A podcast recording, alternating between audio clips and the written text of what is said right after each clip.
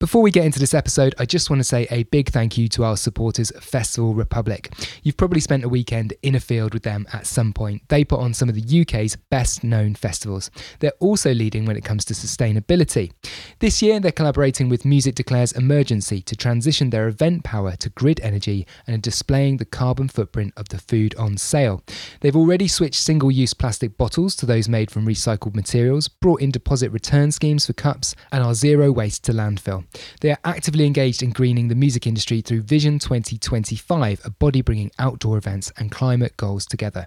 Sounds Like a Plan is all about ideas and solutions, so it made sense to me to team up with one of the most proactive festival organisers out there. One of their main events is Wireless Festival, an incredible lineup this year. It takes place across three different sites, including Finsbury Park, North London, between the 8th and the 10th of July 2022. Tickets are on sale now. Head to finsburypark.wirelessfestival.co.uk forward slash tickets to get yours. That's finsburypark.wirelessfestival.co.uk forward slash tickets. So big up Festival Republic for their support and their essential work. They say their job is to preserve the live music experience for generations to come, and that is something we can all get behind.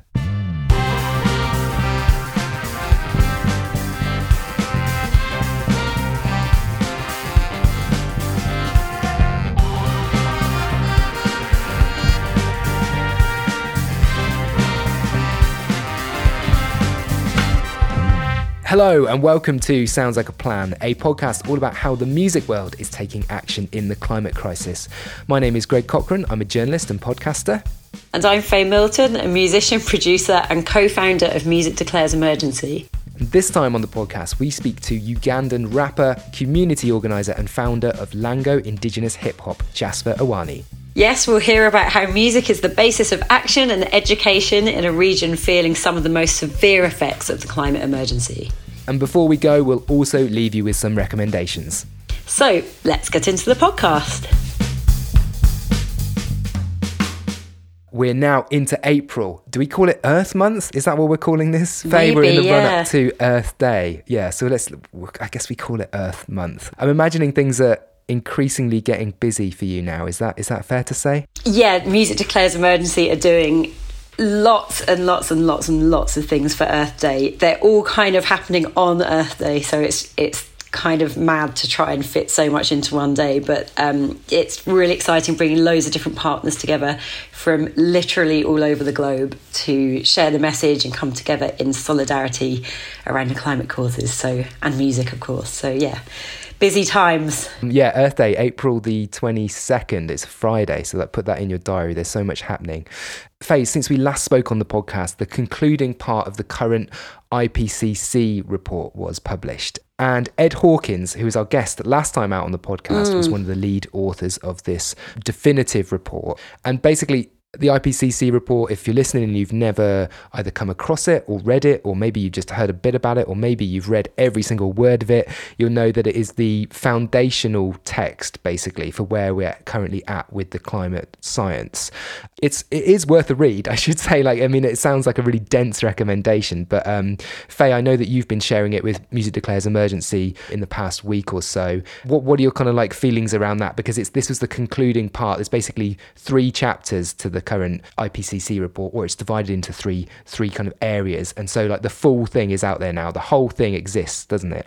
Mm, yeah, that's right. And yeah, I had a bit of a moment with it actually because I don't usually read articles about climate change. I know it sounds a bit mad, but like I feel like I've read and learnt so much that it's like I kind of know what I need to know and just keep moving forward with that. But yeah, I took time to read this um, long Guardian article about it, and it just really hit so hard. Just really mm-hmm. understanding how little time there is.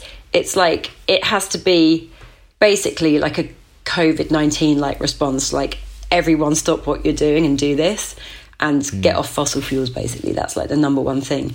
Just sort of had that kicking home again. And it's been a while since I've had that moment of like, fuck, like this is really, really bad. And I literally just sat there and bawled my eyes out for about half an hour. And then I was like, well, what can I do about this? And then wrote to my MP and said, like, you need to do something about this. You've got more power than I have, and this is really serious. Please read this article. Mm. And then I sent it to my family. I said, please read this article. You can do three things you can switch your bank, you can change your energy provider, and you can write to your MP again and send them links mm. for everything, switching your bank obviously to ones that don't support fossil fuels. Then I was like, well, that's not enough. I wrote to the BBC. I wrote a mm-hmm. letter to the BBC. I Googled, how do you write to the BBC? Because they'd reported it on the news in the morning and they'd said, this final climate report's come out and the headline was that we need carbon capture. And it's like, hang on a bleeping minute. That's not the headline. The headline is we have to stop fossil fuels now, like completely now, meaning today. I was thinking it's actually a hindrance to report incorrectly this sort of this message key climate scientists around the entire world you know it's like the ultimate knowledge we have on this they're desperate for people to know that we have to end fossil fuels immediately and then the hmm. BBC is reporting it in a different way that's actually really bad so i wrote a letter to the bbc i've written to my mp i've literally become that person but it's desperation really and then also just decided to you know, re reinvigorate that sort of despair turned back into like, this is why I do this work. This is why I'm working towards this stuff. And yeah, maybe in three years' time it will be too late, but right now it's not. So it's like, mm. keep going, keep reminding people this is an emergency. I think we heard in 2019 Extinction Rebellion coming out saying this is a climate emergency, and that's the first time we'd really talked about it in those words. And it's weird, you hear the word emergency enough times and it doesn't feel like an emergency anymore. So mm, it's sort of remembering that this is urgent, this is like stuff that we need to act on immediately. Working in activism all the time, you sometimes get numbed to it a bit and laugh things off because you can't carry that weight all of the time. But mm. This week I did. But yeah, it spurred me on, spurred me on to keep fighting the good fight. And then, you know, once it's too late, I'll put my feet up and say, I told you so for the rest of my life. no, hang on, that's the wrong attitude. Yeah, We're going to fix on, it. Yeah, yeah. We're going to solve it. We're going to do this. It's possible. We can make it. We can stop fossil fuels. Well, yeah, thank thank you for that. And I think well, so we'll definitely post in the show notes the link to the article that you mentioned there, Fakes. It sounds really really useful.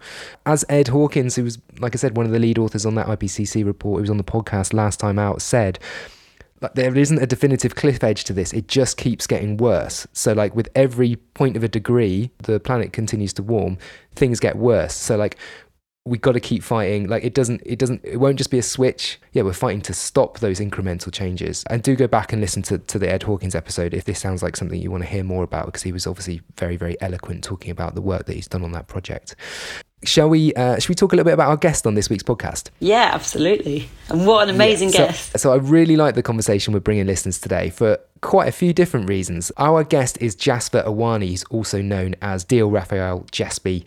Uh, Jasper obviously isn't going to be a household name to many of our listeners, but I would like to share a little bit of a clip of him in action, Faye. So here we go. Man, flow. flow move. Judgment perfection. Bola beat, me and my Lango indigenous hip hop. Yes, PE, and I don't you can mano. And that was a clip of his song Luga Flow. And if you go to langoindigenoushiphop.org, you can hear loads more of Jasper's music and the music of the of the projects that he works on. Now Jasper is a really impressive person. He has qualifications in agriculture and sustainable development. He's currently studying in Switzerland, where he was speaking to us, I think, on a break from his work, maybe like his lunch break or something like that. He is an artist and a community youth activist.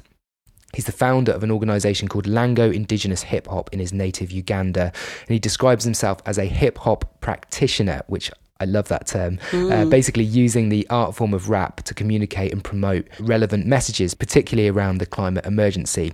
Now, his organisation don't just use lyric writing, performance, and DJing to engage young Ugandans, but they also use it to preserve indigenous culture, stories, and practices They use that creativity to spread messages into other communities, specifically passing on educational messages around sustainable agriculture, farming, and information about the ever increasing threat of climate change. I think this is particularly interesting hearing from Jasper because obviously he's working in a region that would often be described as the front line of the, the climate emergency. I, I mean, to be honest, I think anywhere and everywhere that's affected by more extreme weather events can be described as the front line of the climate crisis. But it's definitely true that Jasper is working in an area that is disproportionately affected by the consequences of human created climate change. So, apologies for the long introduction. I just feel like context is really important backdrop to what you're about to hear. It is a pleasure to introduce Jasper Awani on Sounds Like a Plan.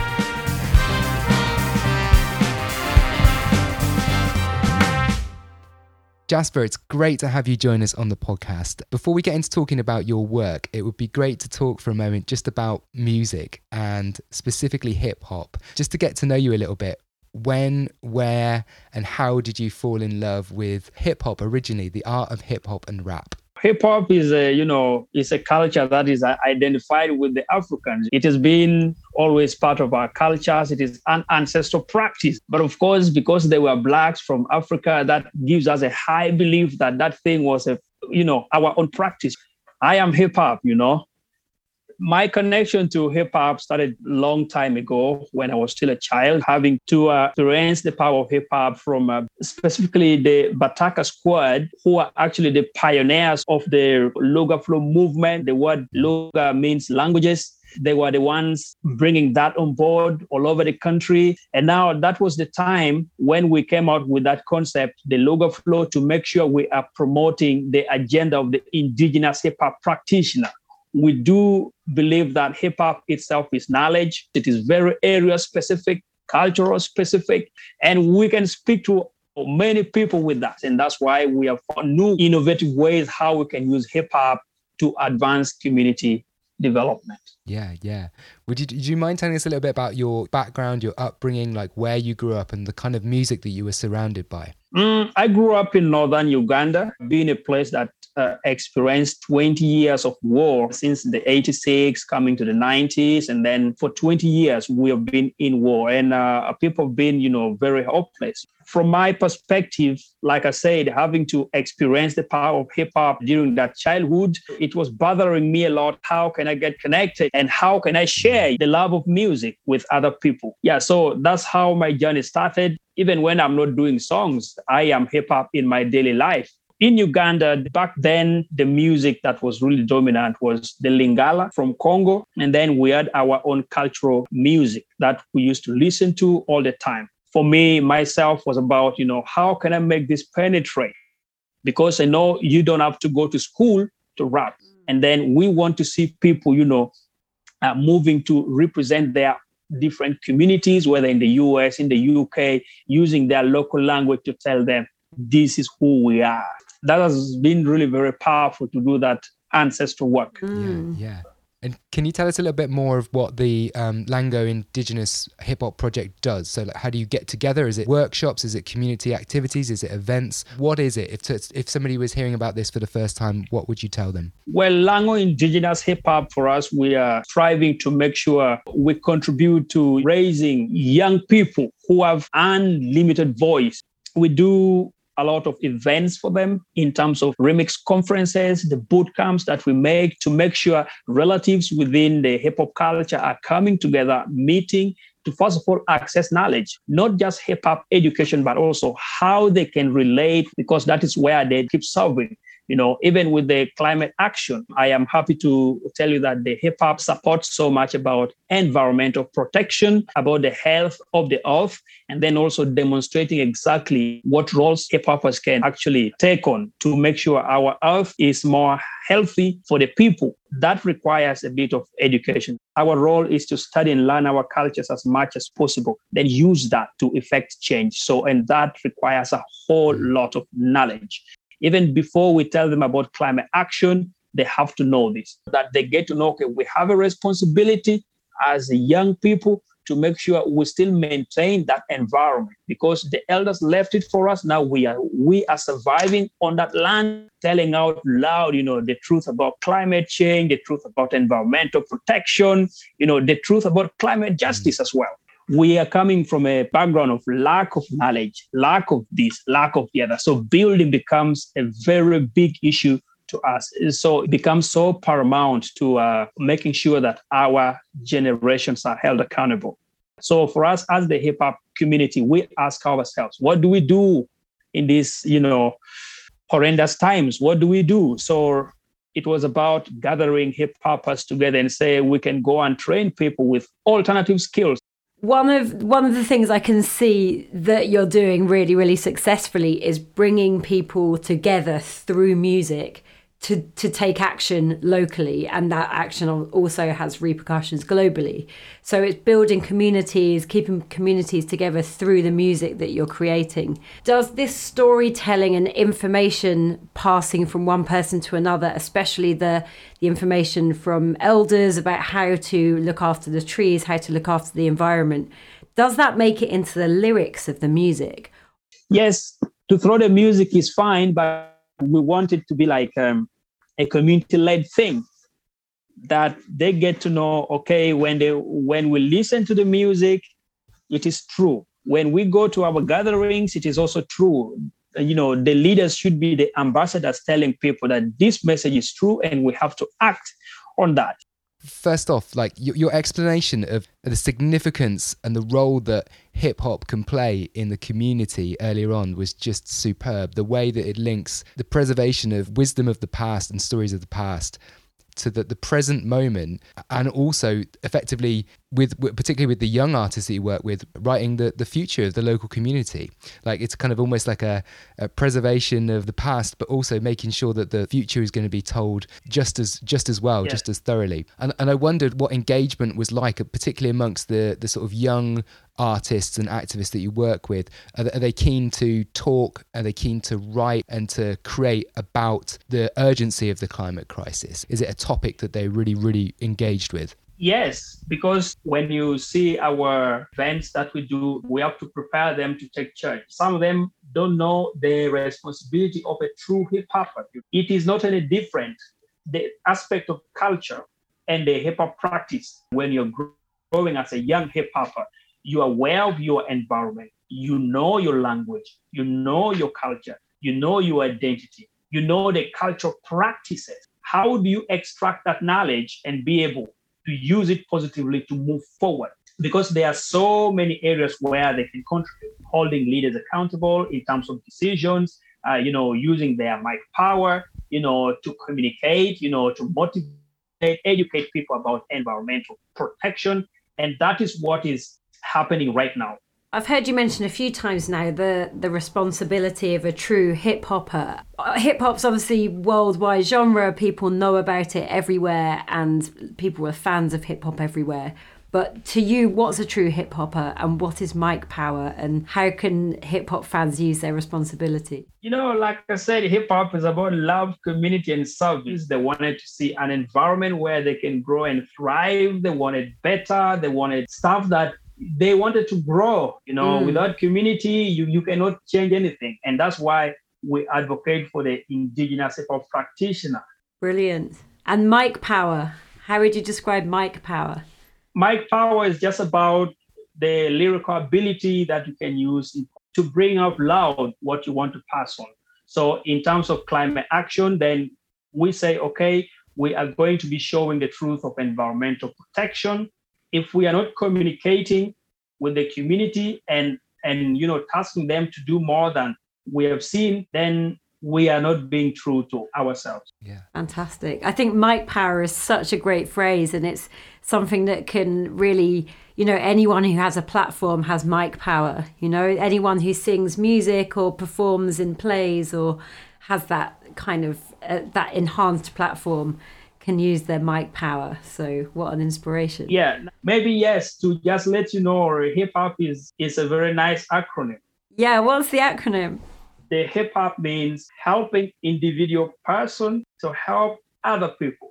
Oh wow, I love that. Then in the end, when we help individual persons to help other people, time comes when the multiplier effect is just huge because we believe so much in passing that knowledge to, to, to the next generation. Yeah. You could be asking, what is hip hop doing in the climate space? What is hip hop doing in agriculture? What is hip hop doing in politics? What is hip hop doing in entertainment? That's a very big responsibility for the hip hoppers. Yeah. That's an incredible attitude. It would be great to see you know that global network of hip hop really start resonating um, as one to like as you said to sort of help individual people to help other people. That's like the definition of using a platform and using that mic yeah. power to to create more change yeah. than one person can create by themselves. Am i am i right in thinking that hip hop appreciation week is in may this year? Is that right? Yes it's uh, always on the third week of, of may. Brilliant brilliant my final questions, Jasper, about the UN COP summit that took place in, in the UK in Glasgow last year. So COP26 is obviously going to be on the African continent this year, 2022, in Egypt. It feels to me like the Lango Indigenous Hip Hop Project should be there making a cultural noise. Like that would be fantastic if you could be there. Have you got any plans to do that? Yes, of course. That's why we keep designing all the time. So yeah, and we are very grateful for this sort of connections you know to make people get to know what we are doing from our spaces and you know stuff like that. Yeah we are doing something for that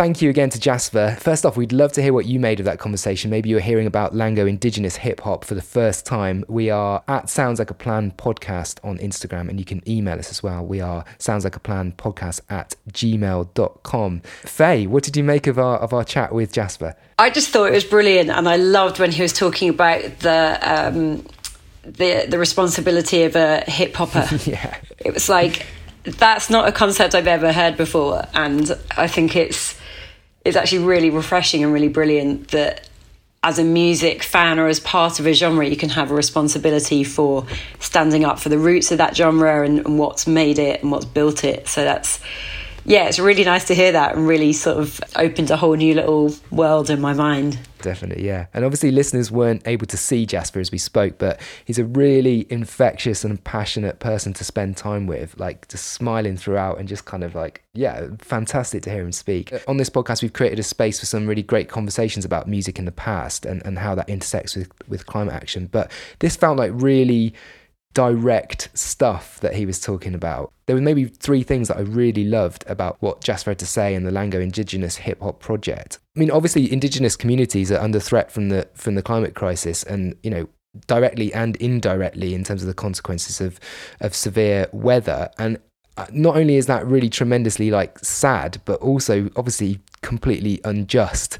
Uh, and hearing Jasper talk about that just really hit home that point for me. So the fact that this project is somehow archiving local indigenous culture via music and creating you know modern history for that for his indigenous community via music just feels really really important and i think like obviously changing climate is the message that jasper and the project is spreading but music is the the direct messenger and, and i just i love that you know using rap mm. as the mm. tool to educate basically doing community outreach work in a way that's accessible and memorable and fun, and most of all, obviously, most importantly, mm. impactful. And then I also just liked Jasper's kind of sense of service to all of this. He talked about mm. himself and his colleagues and his friends as hip hoppers, like you said. Love that term. um, and obviously, you mentioned rap, you mentioned hip hop, and everyone will have a picture in their mind as to what that culture is and what it means. Um, probably different depending on the type of music you listen to or where you are in the world. But I felt that like Jasper's hip hop core values really tied to his own, obviously. That of kind of peace and love, unity, fun, respect, all those kind of things that he talked about. Mm. So I'm just really full of admiration for everything that he's doing. Huge positive impact of the work that he's done to date, and I just hope it continues to grow. I do hope that he's going to be at COP27 later in the year as well. So I think we can, yeah, I just felt like we could all learn something from Jasper's approach, even if it's just to pick up on some of his kind of like infectious enthusiasm for this stuff. Yeah, absolutely. And I think it's really sort of it's comforting to know that there's these groups all around the world doing their thing in their place and using music and using culture to have a good time whilst also fixing some really stressful issues. Um, so there must be so many groups that we don't even know about working on this issue and that just fills me full of hope and positivity. Yeah, yeah. I'm going to post some links in the show notes to Jasper's music and, and the Lango Indigenous hip hop project so that um, so that you can go and check it out and listen to more of it, read more about it. It's absolutely brilliant. Faye, shall we get some recommendations for this week's podcast? So I've got two hashtags for people to follow. Just Stop Oil. It's a youth activist group who are just simply saying we need to stop oil which is stopping fossil fuels, which is just basically the very simple thing we need to do to stop climate change. And the other thing, of course, is hashtag no music on a dead planet, which has been Music Declares Emergencies hashtag for a while since we launched but we've basically set it free. Like we're telling everyone to get together, come together, and use this hashtag to talk about how we want to come together as humans to save what the amazing things we've done together. We think about the music we've created, the cultures that we've created throughout the world, and that's what's at stake. And we're inviting everyone to get involved and use that hashtag. And over Earth Day, Earth Week, it's going to be used all over the world. I don't even know what's going to come mm. up, but there's going to be loads of really, really great, interesting climate music action stuff coming up on there. Brilliant, brilliant. Sounds great. I know that you love a book club. Am I right? Oh, I love a book club. I'll, everything starts with yeah. a book club. um, well, this week I want to recommend Climate Solutions Book Club. I came across this via Twitter. Yeah, Ooh. yeah, yeah. I came across this via Twitter maybe about a month ago, and I thought Faye's going to love that. Our listeners are going to love that. What a great idea!